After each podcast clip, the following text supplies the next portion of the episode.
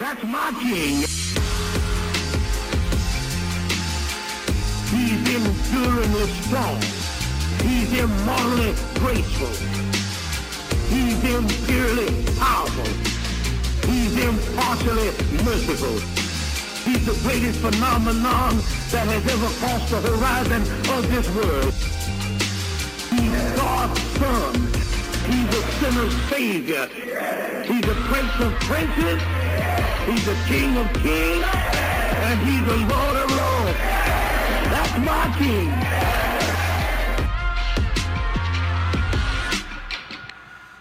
All right. Well, good morning, Second Service. It's great to see all of you here this morning, and it's great to uh, get to share God's Word again. Let me just echo what Josh said. These are two great opportunities on the twenty-sixth and twenty-seventh. We don't want just a few of you there. We want all of you there, and we would love to see how uh, we can gather our church together to make a difference for the kingdom. And we are in Colossians chapter two, if you want to turn there. We're going to be looking at verses one through fifteen today, and I want to make sure that we understand and we remember exactly why Paul wrote the book of Colossians. As we work through this book, we're going to remind, be reminded over and over about these purposes, because I don't want you to lose sight in, in going chapter to chapter and verse to verse about what the primary goal Paul had was for giving to us and to the people of Laodicea, the people of Hierapolis, the people of Colossae, but also us today. He wrote these things with a goal in mind. And so let me remind us this morning that God's primary goal is that one hundred percent of us in this room that are believers in Jesus Christ, not fifty percent, not seventy-five percent, but He wants every one of us, one hundred percent of us, from the oldest to the youngest. Doesn't matter rich, poor. It doesn't matter whether you are a new believer or whether you're a seasoned believer. What He is desiring and what Paul wants for the church, and I believe what Jesus wants for the church, is for us to show in our lives that Jesus gets first and He gets the best of who we are. That has never changed from the Old Testament to the New Testament. God desires, God asks of every one of us that we believe in our hearts that Jesus Christ, we ended last week with talking about the fact that Christ is preeminent. He doesn't just need to be a priority. He doesn't just need to have a place in our hearts and lives. He needs to be preeminent, which means that He holds first place, that literally our lives are a testimony, every one of us in this room that claim Christ, a testimony that Jesus is getting the first of us, that He is getting the best of us. Today we're going to press a little further into this letter to the Colossians as he instructs them how to put Jesus first. I want you to think of it like this. If you remember, we said in the beginning that what the Colossians were struggling with was that there were many people trying to tell them what they needed in life and what would make them happy in life. In this Greek culture that they were in, they were surrounded by philosophers. They were surrounded by thinkers. And, and, and just like we have today, there were a lot of voices trying to speak into their hearts and lives to tell them what could bring joy, what could bring peace, what could bring fulfillment, where they could find purpose. And Paul is going to say to them, don't lose sight of the only thing that matters amidst all the voices. And that is, it's Jesus plus nothing. They would have said it was Jesus plus something.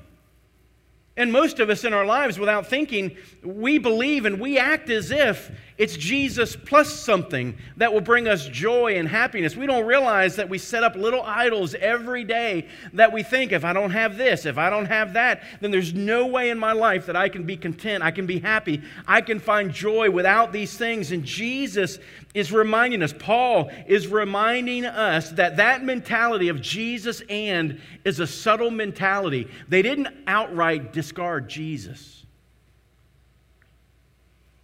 They just thought they needed other stuff in addition to Him. And Paul's answer to the Colossians was an emphatic no. If you want the equation, it's simple. Jesus plus nothing equals everything. Today we're going to see in this text that Paul has a cause for struggling. He has a cause for rejoicing. He has a cause for concern. He has a cause for celebrating. This is a rich text. Again, this is like last week's text. We literally could camp out here for ten weeks. Every one of these points, we could easily do two weeks on and not get to the bottom of what is there. So we're going to try in a short amount of time today to go through what is one of the most rich uh, passages of Scripture. And I know that if you will hang in there and listen and allow God to speak, open up your hearts, open up your minds, pray that He will speak to you today. I assure you, there are lots of things in here today that are going to bless you, that are going to change you. So let's begin with reading this text before we get into those four points. In chapter two, verse one, here is how the Apostle Paul began. He said, "For I want you to know how great a struggle I have on your behalf, for those who are at Laodicea and for all those who have not personally seen my face, that their hearts may be encouraged, having been knit together in love and attaining to all the wealth that comes from the full assurance of understanding, resulting in a true knowledge of God's mystery, that is Christ himself, in whom all, or I'm sorry, in whom are hidden all the treasures of wisdom and knowledge. I say this so that no one will delude you with persuasive argument. For even though I am absent in the body, nevertheless I am with you in spirit, rejoicing to see your good discipline and the stability of your faith in Christ. Therefore, as you have received Christ Jesus the Lord, so walk in him, having been firmly rooted, now being built up in him and established in your faith, just as you were instructed, and overflowing with gratitude. See to it that no one takes you captive through philosophy or empty deception, according to the tradition of men, according to the elementary principles of the world, rather than according to Christ. For in him all the fullness of deity dwells in bodily form. In him you have been made complete, and he is head over all rule and authority. In him you were circumcised with a circumcision made without hands, in the removal of the body of the flesh by the circumcision of Christ, having been buried with him in baptism, in which you were also raised up with him through faith and the working of God who raised him from the dead.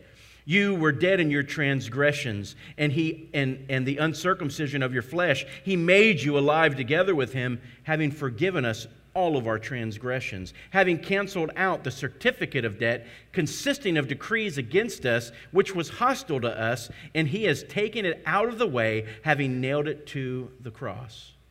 And when he had disarmed the rulers and authorities, he made a public display of them, having triumphed over them through him." As you can see, we've got a lot to discuss today, but I promise you, I promise you, out of this text and all that is in it, you are going to be blessed today. Let us look, first of all, at Paul's cause for struggling. Paul's cause for struggling. He starts right off the bat, and he says to the church, and, and I want you to notice, he's not speaking necessarily directly to Colossae at this point. I told you that this region of the world, which is in modern-day Turkey, which would have been uh, recognized as, as Asia Minor.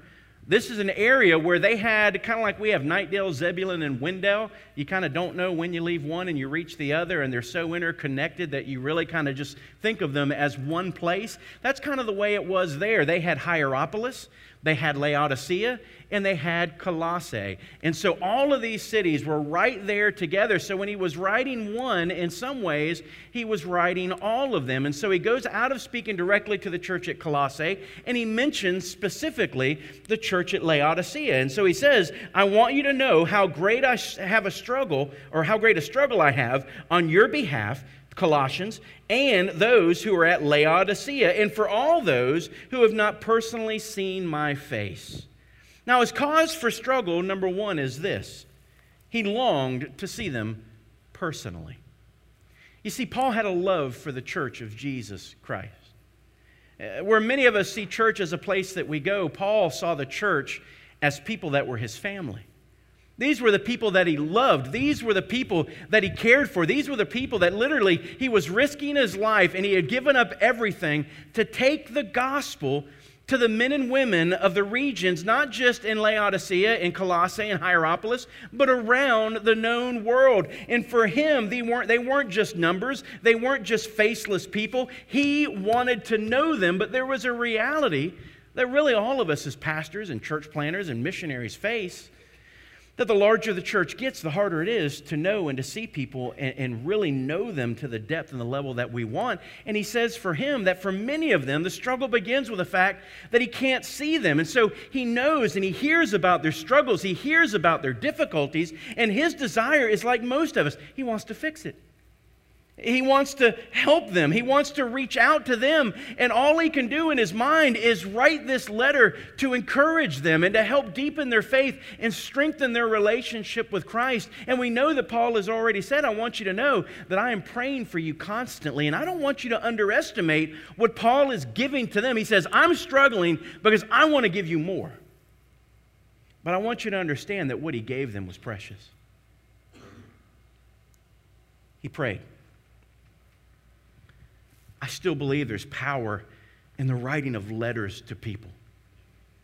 I mean, I can't tell you how important it is to write people letters, to share your heart, to sit down and take the time. Any of y'all like getting mail that's not mail that's got bills? Yeah, I mean, we look at that and we long for that and we sit there and we read it over and over. And he was an encourager. He wanted these people to know Christ. And so what he says to them, he says, I'm struggling because I want to see you face to face. But he also says, I want to see your hearts encouraged. Encouragement is one of the other great gifts that we give to one another as believers in Jesus Christ. Because when we are discouraged, guess what we need around us? We need people. Things don't typically encourage us. People encourage us. And listen, when we sit around and we are discouraged, Paul says, listen, I am I'm rejoicing. He's literally saying that not only with the rejoicing, but I'm also struggling. Because I know you're hurting. I know that these things are coming in and they're trying to tear apart the church, and I want to do more. But listen, I want you to know that in this struggle, I want you as a body of believers to be encouraged. How often are you taking the time to be an encouragement to the people that sit to the right and left of you in this room, that sit on the other side of this room? I want you to realize that one of the greatest callings that you have, what ought to be a struggle for you, is you ought to be able to say, you know what, I care about the church that I'm a part of, I care about the community that I'm a part of, and I see the hurt, and I see the pain, and one of the greatest struggles I have is I want to be there with them. And not only that, I want you to be encouraged. And he's going to do his part to encourage them. And he goes on, he says, I also struggle, not just because I want to encourage you, but he says, man, I want all of you to be knit together in love. Love in this world is what makes all the difference, isn't it? Most people that are struggling in this life, they're struggling over issues of love between a parent and a child, a, pa- a spouse and another spouse. The church loving its neighbor, the church loving its enemies. Us loving God. And he says that what I want for all of you is to recognize that you need encouragement. You have each other. You are there face to face with one another. And he says, listen, I'm struggling because what I want for you more than anything is I want you to be close, locked together in love for one another. And I want you to remember, love isn't just a feeling. Love is an action. And the kind of love that he wanted this church to have was a love that displayed itself in action. A church that is patient, a church that is kind, right? That bears all things, hopes all things, believes all things, that doesn't keep record of wrong, that rejoices in righteousness and not in untruth, right? Over and over, all that we have in Corinthians and other places in the Scripture that reminds us what love is. It is an outward action displayed into the lives of people because we're knit together. And he goes on and he mentions one more thing. He says that he longed for them to attain understanding and true knowledge. Here's the way that he put it. He said that their hearts may be encouraged, having been knit together in love, attaining to all the wealth, and look at these words, wealth that comes from the full assurance of understanding, resulting in a true knowledge of God's mystery, that is Christ himself, in whom are hidden all the treasures of wisdom and knowledge. What he's saying is what he's consistently going to say throughout all of his letters is that if you want to really be rich, have Christ. Now, I'm not talking about physically rich. I'm not talking about materially rich. I'm talking about he's saying that everything that you are looking for and longing for is in Christ. And he makes an interesting statement here. He says, I'm struggling because I want you guys to do something. I want you, and listen to what he says, I want you to dig. Isn't that what you do for treasure? Isn't that what you do with a mystery? From the beginning of time, God did something very interesting. Where are all the valuable things in this life? Where do we find them usually? Where do you find diamonds? Where do you find garnets? Where do you find rubies? Where do you find gold? You find all of it buried in the ground. And from the beginning of time, guess what man did? He is recognized. I mean, go back to the creation story. When he describes the Garden of Eden, he describes it by letting you know right off the bat that it's surrounded by these rivers, and he recognizes the rivers by the treasures that are under them. He mentions this river, and that's where they found all the gold. And listen, people throughout time and history have given their lives to find what? To find treasure. It's in our makeup. It's in the way that we've been designed. It's in our D N A. And the thing that treasure is meant to show us is that you will find what your heart is really all about by the things that you treasure.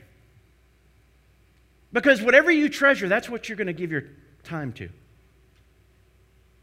That's what you're going to give your talent to. That's what you're going to give everything in search of. And listen to what he says. He says, I want you, church, I'm struggling because what I want is, yes, for you to have this fellowship and this love and this encouragement and know that I'm praying for you and I want to see your face. But he's saying, I want you to know that the treasure that you have in life isn't anything other than who? Than Jesus. And if you think that's not important to Jesus, then remember how many parables and how many times he would say things like, there was a man who went out into a field and he found a treasure. And he realized the worth of that treasure, and what did he do?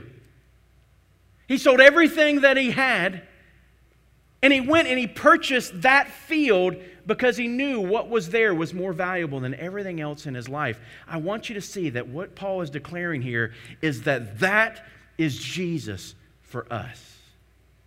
What did we say? Christ is supreme. Christ is preeminent. Jesus plus nothing equals what? Everything.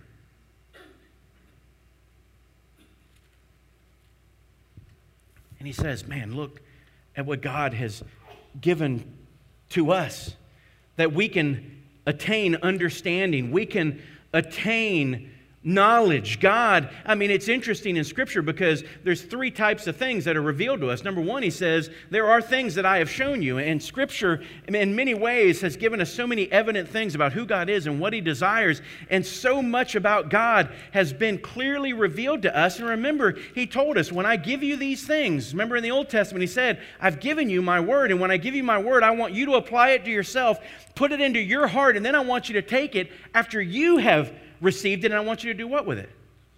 I want you to share it, beginning with your children, your family. There's much truth that he gives to us just like that. There's other truths in the Bible that it says that literally God holds them. There are some things, you may not like this, but there are some mysteries and some truths that God holds and we will never understand because we're not God. And he hasn't chosen to reveal it. But then there's this other type of truth. And I believe a lot of this is how we walk with Jesus, is that Jesus wants to be known. He wants to be understood. He wants to be worshiped. He wants to be served. And listen, all, all these things. And a lot of these truths are kind of the third type where God, he buries them. Not where they're unfindable, but where you're going to have to do what? You're going to have to dig a little. And you say, why in the world would he make me dig? You know why? because he wants to know, is it worth it to you?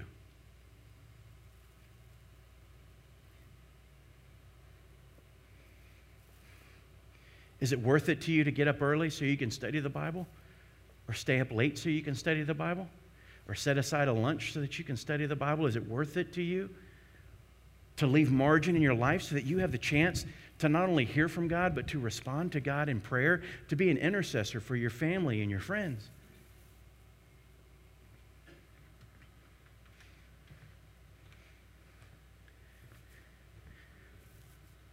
Some of us, when we're honest with ourselves, we find that, you know what? I'm going to dig up a million other treasures besides that one.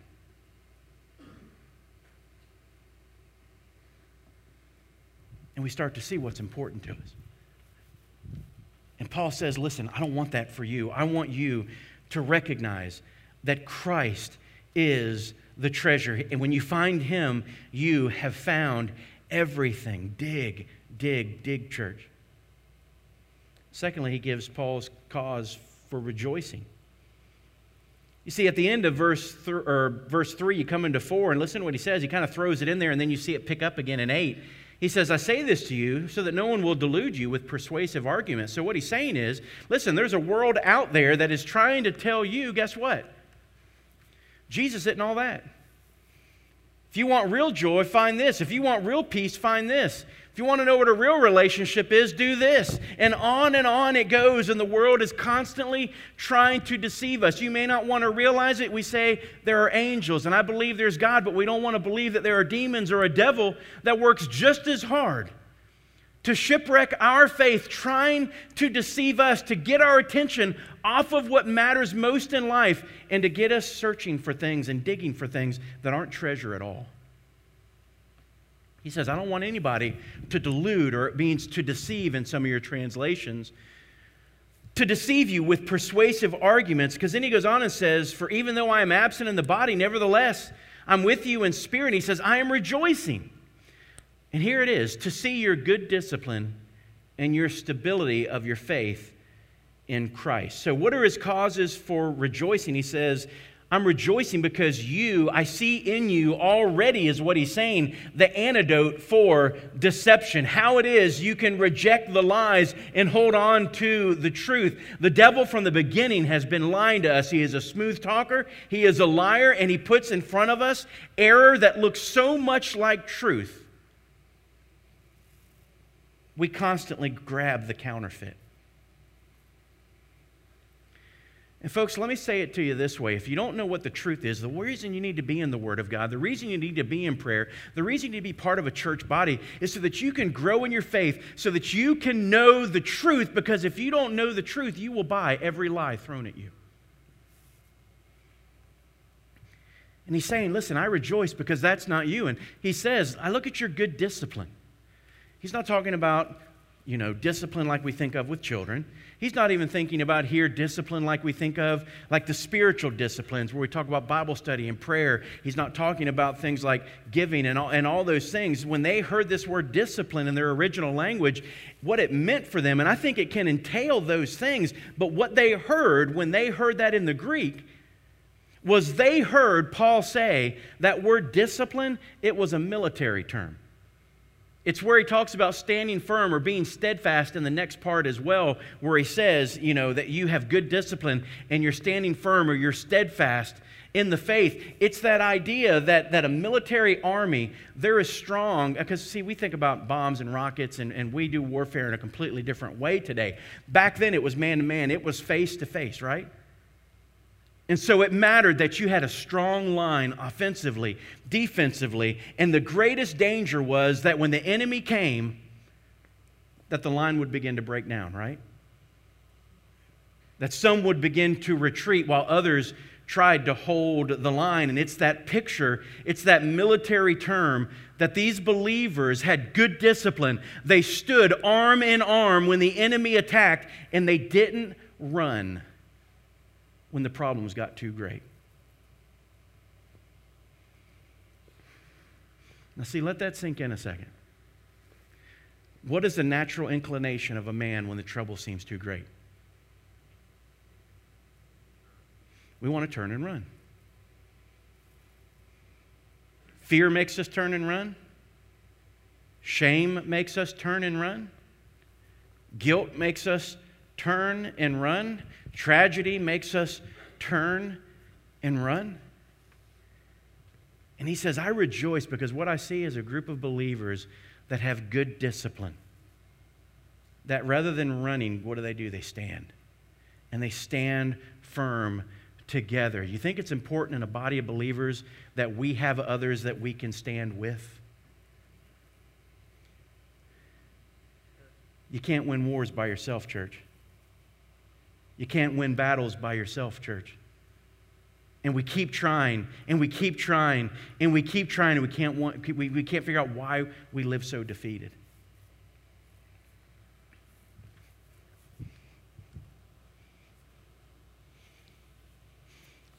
He rejoiced about their discipline. But it said he also rejoiced about their walk. He goes on in verse six and he says, and this is an interesting statement. He says, therefore, as you have received Christ Jesus the Lord, so walk in him. You need to understand both sides of that. We usually stop and grab walk with him. But you can't understand what he's meaning unless you grab what he said before that. Therefore, if everything we just talked about is true, listen to what he says. Let me say it again. As you have received Christ, so walk in him. So he's saying that every day that you are walking with Jesus, you need to walk with him as if it was the first day. Let me ask you a question. In marriage, wives, don't you sometimes wish our husbands would walk with us the way they did the first day? Yeah. That's true for all of us. That's not a slam on them. That's, that's, that's all of us. Does anybody not feel that way? Because the greatest danger is that we start to live differently than the way that we committed, than the way that we know is healthy and good, and our circumstances and our problems and all of life starts to bear down on us, and things begin to change, even in our relationships with those that we say we love the most. And the antidote to that kind of deception that it has to be that way is to go back and do the things you did in the beginning. And he's rejoicing because he says, that's what you seem to be doing. You're, you're walking in Christ like you did in the beginning. You say, well, what does that mean? Well, I want you to think about when you first came to Christ. That was the moment where you laid aside pride and you humbled yourself. That was the moment when you stopped saying, I can do this, I've got this, I will handle this, God. And you said to him, I'm a dead man walking if you don't do something. I, I bring nothing to the table. I have nothing worthy of you saving me and transforming me. I come back to you, God, and I'm telling you, without you, I am nothing. Most of us, the longer we walk with Jesus, the more we forget that's true.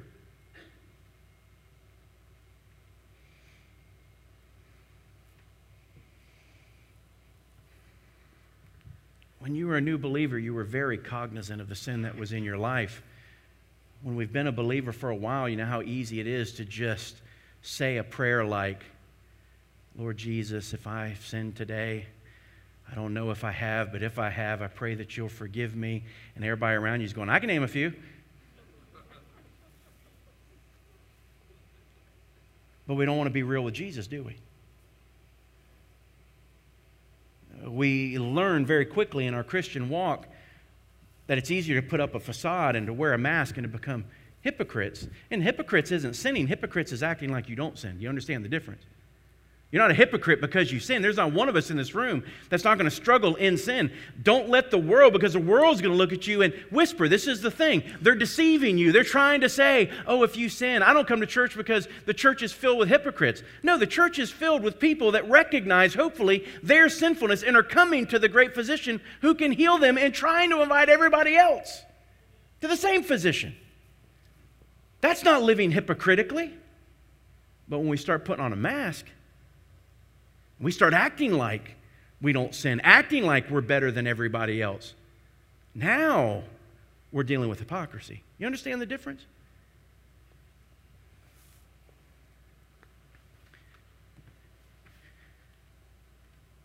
He says, go back and walk with Jesus like you did in the beginning. Just as you received him, he says, keep going.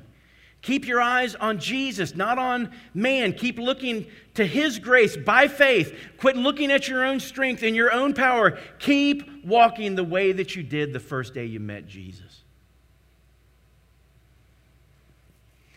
If you haven't heard it in a few weeks, because I say it all the time, I'm going to say it again. You need his grace and mercy today as much as you have ever needed it in your life.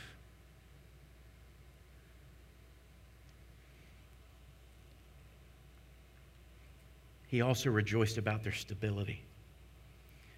If you noticed, he goes on and he says of their stability, he says, you've received Christ as Lord, so walk in him, having been firmly rooted and now being built up in him and established in your faith, just as you were instructed, and overflowing with gratitude. I want you to see what he says. He says that as believers, he says, I'm rejoicing because he, I can see in you that you're putting down deep roots. You're growing in your faith. You are living in a way that you love the Word of God. You are praying. You are part of a body where you're growing. You, you, you're woven together, right? You're knit together and all the things that he's mentioned.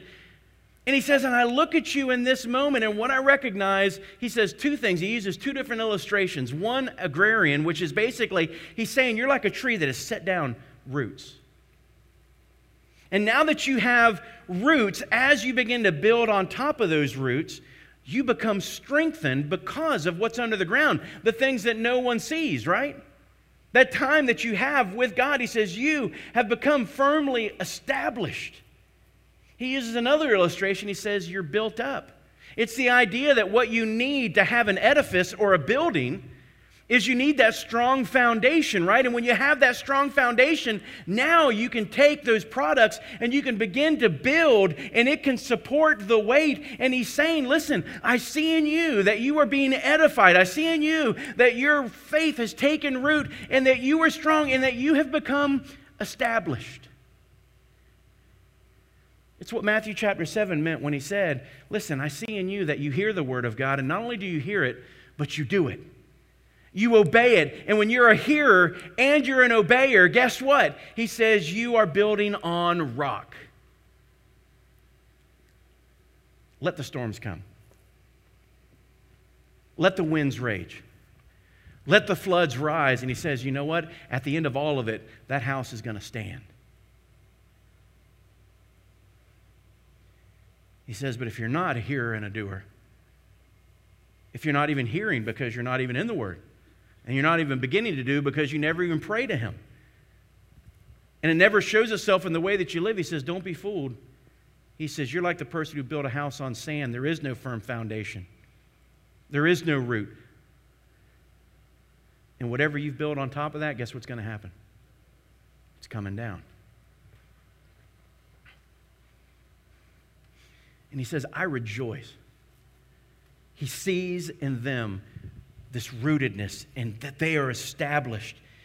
And he's rejoicing over their discipline, over their walk with Christ, over their stability. And I love the last one. It just says he's rejoicing because they rejoice.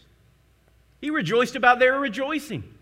Because he said, here are people, what I love about what is going on in you and why you're able to withstand the deception and why you're standing strong in the midst of this world that's screaming all these things at you. He says, because you are a people who have gratitude. You're thankful.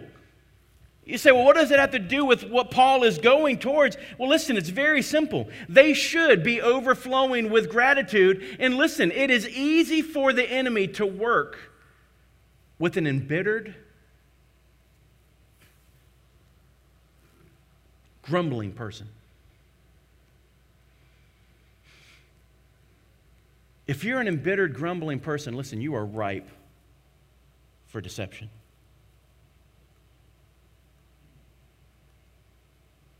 You're going to believe everything the devil whispers in your ear because you're embittered, because you're complaining, because you're grumbling consistently and constantly. It's easy for him to deceive you further, to cast doubt on the goodness of God. But I'll tell you this, I've found that it isn't easy for the devil to get very far with a person whose heart is thankful. and whose heart is overflowing with gratitude, who has understood that, you know what, the Bible meant it when it said that you can rejoice when you go through various trials. Because you realize they're deepening your faith. They're deepening your ability to endure. Number three, Paul's cause for concern. He has the cause for struggle, the cause for rejoicing. He goes back to the cause for concern in verse eight. I told you four and eight kind of go together. And he says in this verse, see to it that no one takes you captive. Now that word captive there is he's saying, listen, there are those that want to kidnap you. Another way to put it is there are those that want to take you hostage. Their intentions for you are not good.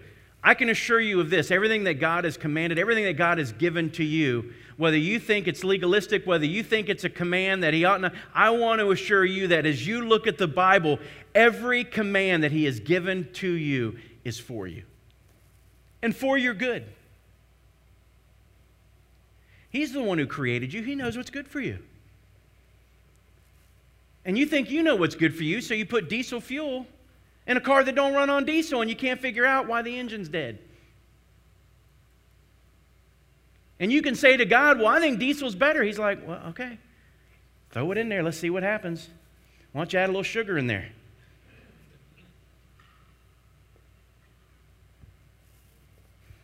He made us. He loves us. He died for us. He's given us life. You think he's not going to tell us those things that are good and right and holy?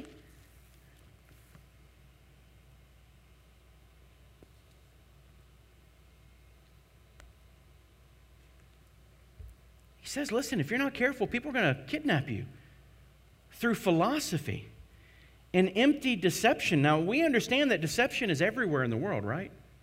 You can't go two minutes in this life without someone trying to deceive you. There's Ponzi schemes, right? Where they want to sell you something that you know is too good to be true. And when something's too good to be true, it's probably not. How many of you have gotten a letter from Zimbabwe and you have found out, luckily for you, they have billions of dollars waiting. All they need is your bank account. Politicians, they live on deception. It's how they get elected. School boards. On and on we go. No matter where you look in this life and look in this world, we are constantly trying to be deceived. You look at the radio, you look at the television, you look at the internet, all of it has in its intention to deceive you, to grab hold of something that is absolutely a lie, that will not bring you what you think, right? Take this pill, you lose fifty pounds in two weeks. We've got this brand new piece of equipment in two thousand years no one has thought of until we did, and it's going to help you lose one hundred pounds in the next two months.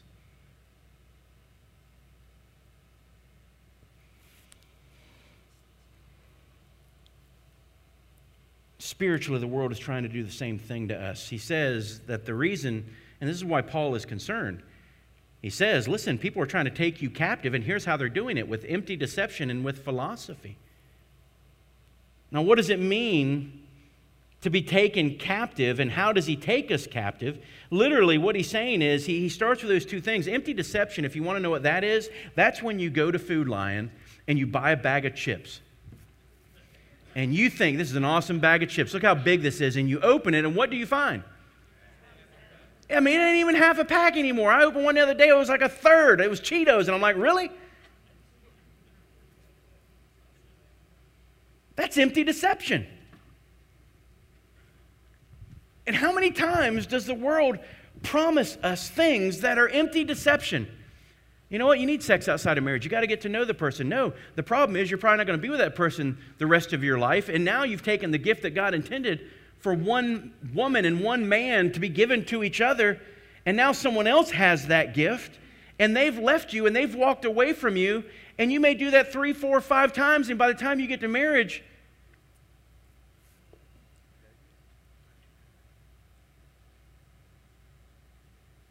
there's emptiness. There's such pain and misery and distrust that we go to the marriage altar and we don't even know how to love, really. I mean, God has to do a huge restoration in us, and we thought that that was what we needed because, you know, it's important that we get to know each other before we get married, and we just ignore and fly by everything God says to get what we want and the world says we want, and we open the bag, and all that's left at the bottom is a broken heart.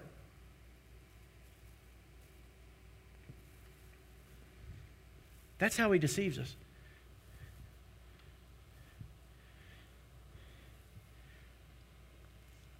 Pornography is better than sex outside of marriage. No, it's not. Do you know people believe that lie? That'll push down the urges until I get married, and then I'll get married, and I'll be able to have sex, and it won't matter at that point. It don't work that way. You don't see your spouse the way that you should anymore. You don't realize how much you've devalued women in your own heart and mind, men. And men in your own heart and mind, women. And you find out you're so dysfunctional over all the years of looking at stuff like that that it hasn't helped your marriage. You open the bag and you realize there's nothing but broken pieces in there.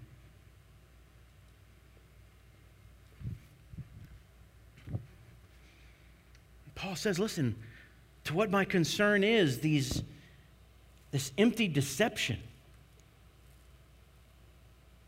Empty deception, if you want the most simple definition besides a bag of chips, I don't know if I can make it any simpler than that, but it's something that promises so much but delivers nothing. And the world is constantly feeding you that. And he says also, be careful because the reason you're kidnapped is because of different philosophy that's out there. Now, philosophy in the Greek word, it's very similar in English. It's philosophia, okay? Sophia meaning wisdom, philo meaning love. So the love of wisdom. And you think to yourself, well, why would Paul have an issue with us loving wisdom? I mean, doesn't the Bible say that wisdom is important? Doesn't it say? I mean, he literally said up in the earlier chapters that we should obtain all knowledge and all wisdom. So why is it that now we have to worry about this love of wisdom? It's because in this world, there are two types of wisdom. That's the problem. There is worldly wisdom, and there is biblical wisdom. There is godly wisdom, and you have to choose which wisdom it is that you are going to seek in this life, Oprah or Jesus, Doctor Phil or Jesus, your next-door neighbor or Jesus. Because you got to pick a voice. And you got to believe and figure out who it is that you believe and who you trust. And Paul is saying, it's Jesus, it's Jesus, it's Jesus. And you're, you're choosing this man-centered philosophy. If you look at the history of philosophy throughout the world, what began as wisdom, trying to understand who God is, has become over millennia that God is removed from the equation. And now who do we care about? Just ourselves. Philosophy today is as humanistic as it can be. God has been ushered out the door.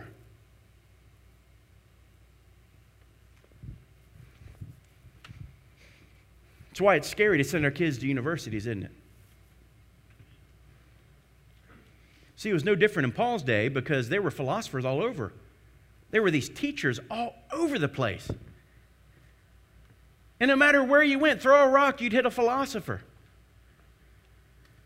But the problem with those philosophers of that day in Greek culture was they had steadily begun moving God out of the way. And the Greek philosophers, whenever they would come against the gospel, they would say the gospel's laughable. This idea that Jesus was God in the flesh who came to earth. Remember the Gnostics? They would have said, that's foolishness. Matter's bad. Spiritual's good. There's no way Jesus was... And all these things that kept coming down. And whenever they would talk about the gospel, they would talk about Jesus, they would be mocked, they would be laughed at, they would say, that is stupid that you would believe such a thing. And folks, it was no different in that day than it is in our day. Go try to sell the gospel in a college campus.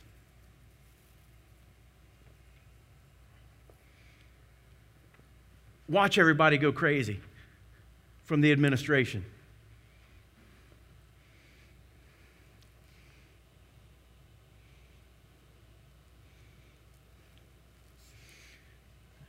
It hasn't changed from then. It hasn't changed to now. Paul is saying, why would you look elsewhere instead of looking at Christ Jesus?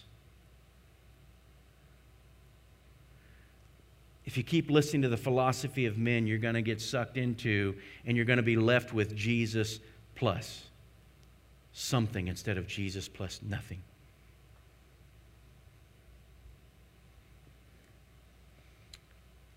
So he says, don't be taken hostage.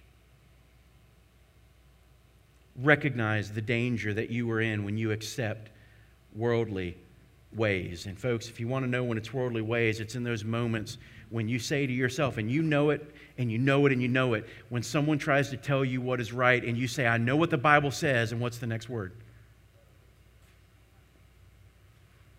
That's when you know.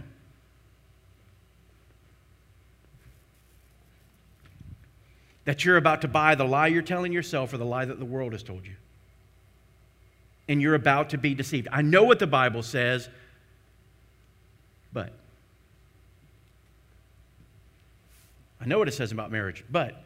I know what it says about divorce, but. I know what it says about pornography, but. I know what it says about alcoholism, but. I know what it says about, but.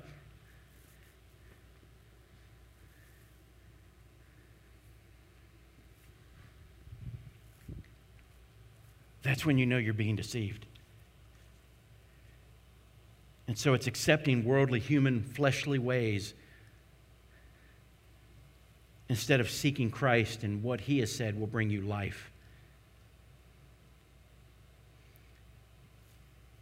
And lastly, and, and really most importantly, Paul's cause for celebration. What was rejoicing a minute ago, this is going to go into full-on celebration for the Apostle Paul, because he's going to give us in the next six verses some of the most beautiful scripture that we have in all the Bible. Because he's going to show us exactly who we are in Jesus Christ. And he says, he's saying to you, you know what, you can listen to the world or you can listen to what I'm about to tell you.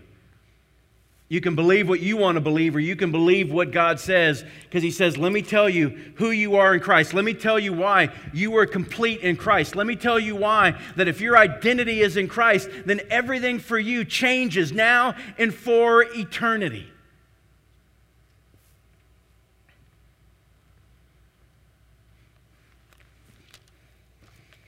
And so he begins in verse nine, for in him, meaning Jesus, all the fullness of deity dwells in bodily form. Now, let me just give you a little answer into why, what that means. That is saying, this is one of the best verses in all of the Bible. If somebody ever tries to tell you that Jesus isn't the Son of God who took on flesh, that He isn't God Himself, then you need to look at them and you need to read this verse.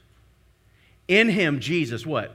All the fullness of God. So that means whatever God is, so is Jesus. And it dwells how? In bodily form, that God became what? Man. Don't let anybody ever tell you differently than that. He's not just a philosopher. He's not just a teacher. He's not just a moral leader. He's not any of those things. He is the Son of God who took on flesh. And this is where he goes. He says, so this Jesus that all these people around you are trying to minimize and make less and tell you you need more. He's saying, no, no, no. The fullness of deity dwells in Him. And listen to what it says. And in Him, you have been made complete. Now, we could camp out for another fifty minutes right here. Let me put it to you simply. Everything that you ever need, you are if you are in Christ. Remember, Jesus plus nothing equals what? Everything. He says you are complete. That idea of completeness in the Bible means basically that you have become fully mature. And you see, we look at ourselves in the world. We want to say, you know what, I'm not mature. I'm still struggling in my walk with Jesus. I want you to understand that, yes, while you're struggling with Jesus, the promise has never changed. That from the moment He saved you, what did He tell you? That if I begin a good work in you, I will be faithful to what? Complete it. that's telling you that it's already a what? Done deal.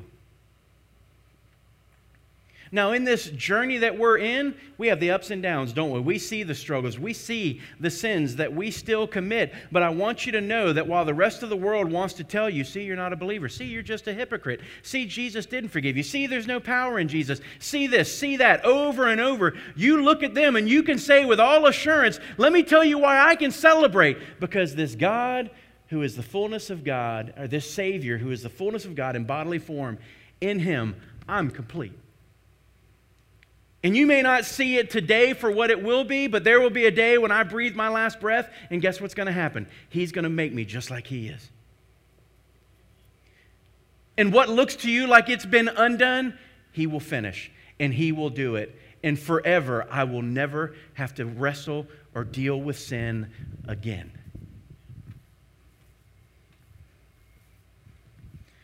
You see, when you realize that you're complete in Christ, you'll quit acting as if sin is something that you just have to do. And you'll start to realize, no, He's actually making me holy. He's actually growing me in my faith. And this process between the day I was saved and the day that I die, He is making me more and more like Jesus. And so when I do struggle, guess what I can do? I can go to Jesus and I can confess my sin, because this Jesus is faithful and just to what? Forgive me of my sin, and He can cleanse me from all unrighteousness. And He can pick me up, and He can brush me off, and He can make me holy, and He can set me back down, and He's going to go, let's keep going. He isn't over there going, good luck. He's right beside you, walking with you. And when you stumble, He's there. And when you confess it, He cleanses you, and He forgives you. We are complete in Christ, but He also says we are free in Christ. Now, boy, this is some amazing stuff here, because in verse eleven he says, and in Him, so here's that same statement, in Him you were complete, in Him you were also circumcised with a circumcision without hands. Remember in the Old Testament, a child on the eighth day, if they were a Jewish child, they were dedicated to the Lord, and they were circumcised, an outward physical sign that they were of the covenant community. He says that as believers in Jesus Christ, we've been made free, because what circumcision was in the Old Testament was an identification with the God of Israel, an identification that they were Jewish, that they were God's chosen people. It was an outward sign of what was supposed to be happening inward, inside of them, and it was their identity. If you saw a child or saw someone else, you knew immediately that they identified with Yahweh. And here's what he says. You have a circumcision that isn't with hands. It's not physical, the surgical procedure that we talk about. But he's saying rather than it being the physical procedure that we think of in Scripture, he says it's a circumcision of the Spirit. It's a circumcision that Christ does inside of you. And he says that the visible outward manifestation of it is what? Baptism. In the New Testament, we don't circumcise. In the New Testament, what do we do? We baptize. And when you become a believer in Jesus Christ, your first act of obedience is to identify with Him. And to stand in front of a body of believers in the watching world and to say, I'm a follower of Jesus Christ. I am His. He is mine. I've been saved. And I want you to think about what baptism actually symbolizes. When you're baptized, I mean, I want you to see this. You're identifying with Christ, because Christ died, and think about what Galatians says. Think about what Paul would say there in Galatians two twenty. He would say, just as Christ died, I am also what? Crucified with Christ. So when we're baptized, that's why we take a person, we sit them in that pool, and we take them under the water. The water represents the grave, and when a person goes under the water, they are identifying with Jesus, that the day He died, guess what? I died too. I wasn't born yet, but He took all of the sins that I would commit, and He took my punishment and my penalty, and on that day, all of my sin was placed on Him, and I identify with Christ, that in His death, I died too. And we go under the water, and then what happens? We come up, representing what? The resurrection of Christ. that we who were dead in our trespasses and sins, we've been what? We've been made alive with Christ. Those of us who were condemned, we come up out of that water, it symbolizes that, you know what, there's no condemnation for those that are in Christ Jesus. We are reminded that if God raised him from the dead, he'll raise us from the dead. And the same power that raised Jesus from the dead is the same power that resides in us in the Holy Spirit of God. And that power sets us free from sin, sets us free from death, sets us free from the grave. Let that sink in. And he says, you are complete. And he says, you're free. In him, you who were circumcised with circumcision made without hands, and the removal of the body of the flesh by the circumcision of Christ, having been buried with him in baptism, in which you were also raised up with him through faith in the working of God who raised him from the dead. Do you see the picture? Our baptism represents our freedom.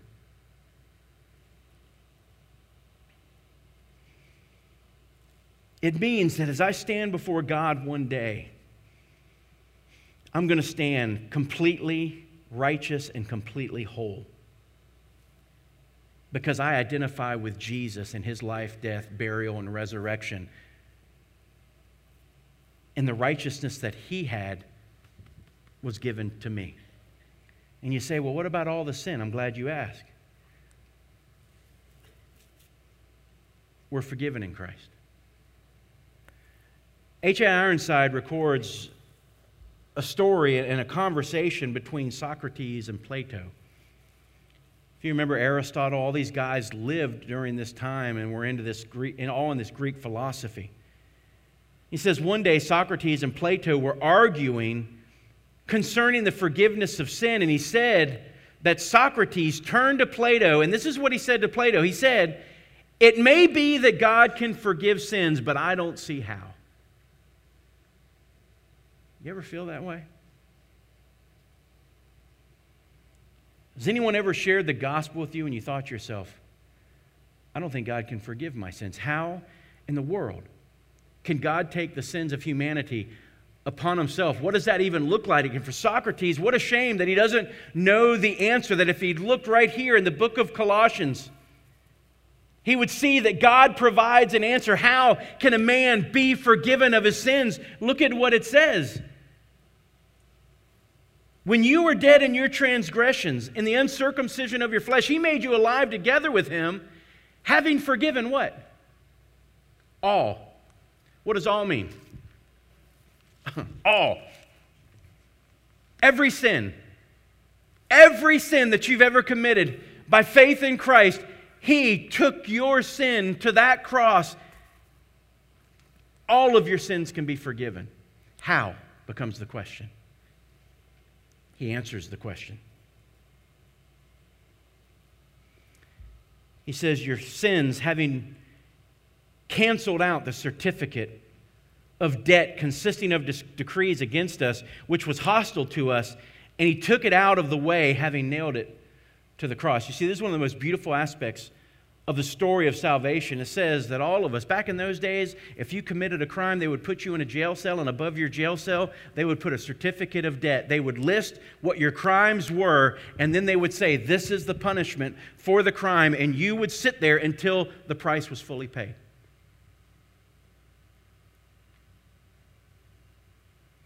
Now, I want you to think with me for a second.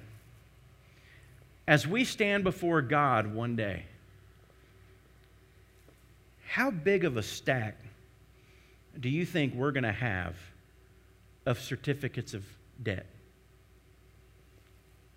That means every sin that you've committed in thought, in word, in action.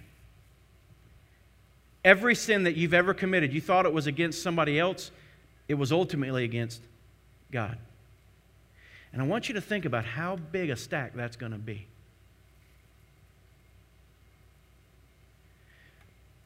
You take any one of those slips of paper and you look at it, and it's going to say, he lied, she lied on this day about this topic and this issue.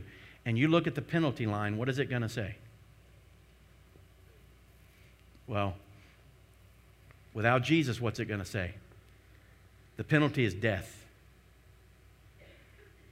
And you don't have one of those. You got how many? And you know what the Bible says? This is the glory of the gospel of Jesus Christ, that Jesus took all of that stack, not just for you, but for me. And not just for me, but for every person in Wendell and Nightdale and Zebulun and North Carolina and the U S and the world.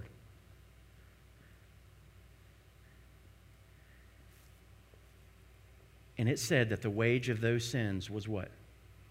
Death. You wonder why Jesus went to the cross?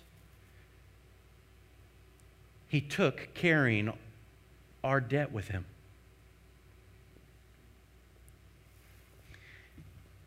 That's why at the end of his life, when he died on that cross, he used a very specific word, tetelestai, in the Greek.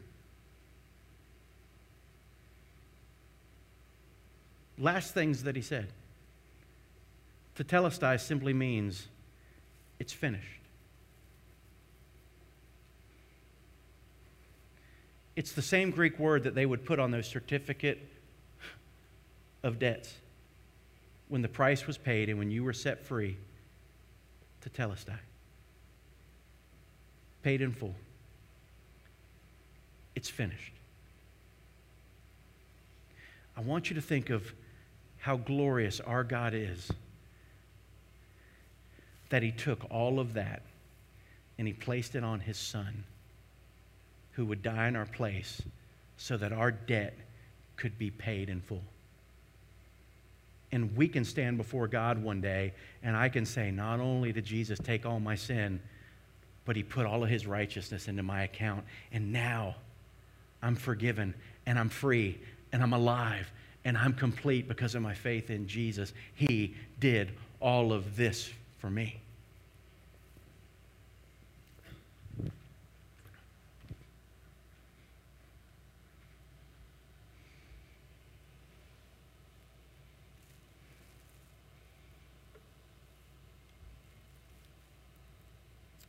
And he finishes with, in verse fifteen, after he canceled our debt, having nailed it to the cross, he says we're triumphant in Christ. Because I want you to know that once the sin's been paid for, it can never be brought to your account again. There's no double jeopardy, is there? The devil may sit there and he may want to tell you over and over, you're a sinner. You know what? Look at him and say, brother, I'm a saint. I'm a saint. Christ has set me apart. He has saved me. And the sins that I've committed, they were forgiven. Let me again remind you, how many of your sins were committed before you were born and were forgiven? How many sins were forgiven before you were born? All of them. You hadn't committed any when Jesus died, had he? It, I don't know why we struggle with that concept. That from the day you drew your first breath, you began sinning, but you had the opportunity for salvation by faith in Christ. And he has forgiven every sin before you ever even took the sin, before you ever did the sin. And he says, will you just believe? Will you receive this gift of eternal life? Will you accept what I've done for you? And believe it. And live it. Because he says, every enemy is done. You are triumphant. All the rulers, all the authorities, when the devil wants to whisper in your ear, what a loser you are because you struggle in sin, you just whisper back, I'm his child. And he's changing me, and he's transforming me, and he's going to finish what he started in me. And keep walking with Jesus. Because the grave can't touch you, death can't touch you, your sin can't touch you. And you actually have power over all of those things now. As the musicians come, I hope I can just give you a visual as we close. as to what this looks like in our lives as a believer. F B Meyer, who was a contemporary of D L Moody and others, he told the story of two German men who wanted to climb Matterhorn. If you don't know what Matterhorn is, Matterhorn is one of the largest mountains in the Swiss Alps, one of the hardest to climb. It's located kind of right between uh, uh, um, Italy and Spain. And these two men knew that there was no way they could climb the mountain alone. They had never climbed it. When you climb mountains like Everest and, and mountains like Matterhorn, what you need is a guide, right? And so they went and they hired three different guides, and when they began to climb the mountain, it was interesting because of the way they staggered the men. They put the most experienced guide up first, the best guide, and he went first, and then he was tied to a rope to one of the two German travelers, who was then tied to a rope to another guide, who was then tied to a rope with the other traveler, who was then tied to a rope with another guide. So it was guide, traveler, guide, traveler, guide. Those men began climbing the mountain, and they began to realize very quickly just how steep and just how slippery the slopes were.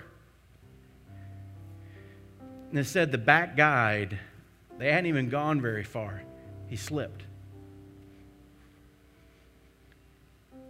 And when he slipped, the other men were able to hold him in place for a moment. But after a few moments, it said that the next man lost his footing and lost his handhold. And he not only slipped and began to fall, but he actually took out the middle guy and the next guy. And so what you were left with was one guide, the most experienced guide, who thankfully had driven in his spike so deep and was holding so tight that literally he was able to hold all four of those men long enough for them to gain their footing and to get back on track. And of course, the people that were listening to F B Meyer, they said, well, what does that story have to do with us? And he said, it's very simple.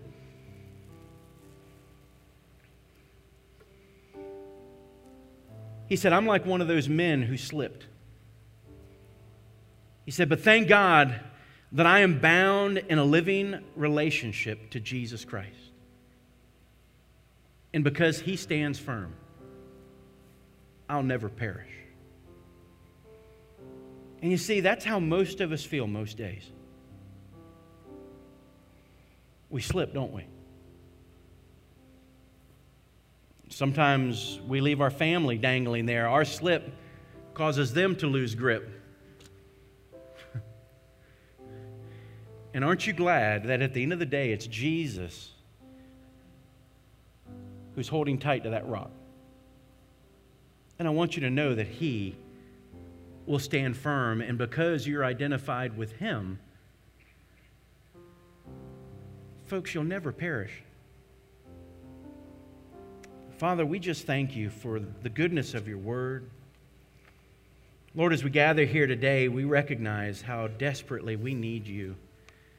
And Father, I just pray that as we go into this moment, You would help us to cry out to You, Lord. You've spoken today. You've revealed Yourself today in Your word in one of the most beautiful passages of Scripture that is in the Bible. And Lord, it, what a tragedy it would be for us to leave this place unchanged. If we left this place and didn't even take three minutes to, to talk back, to confess, to surrender,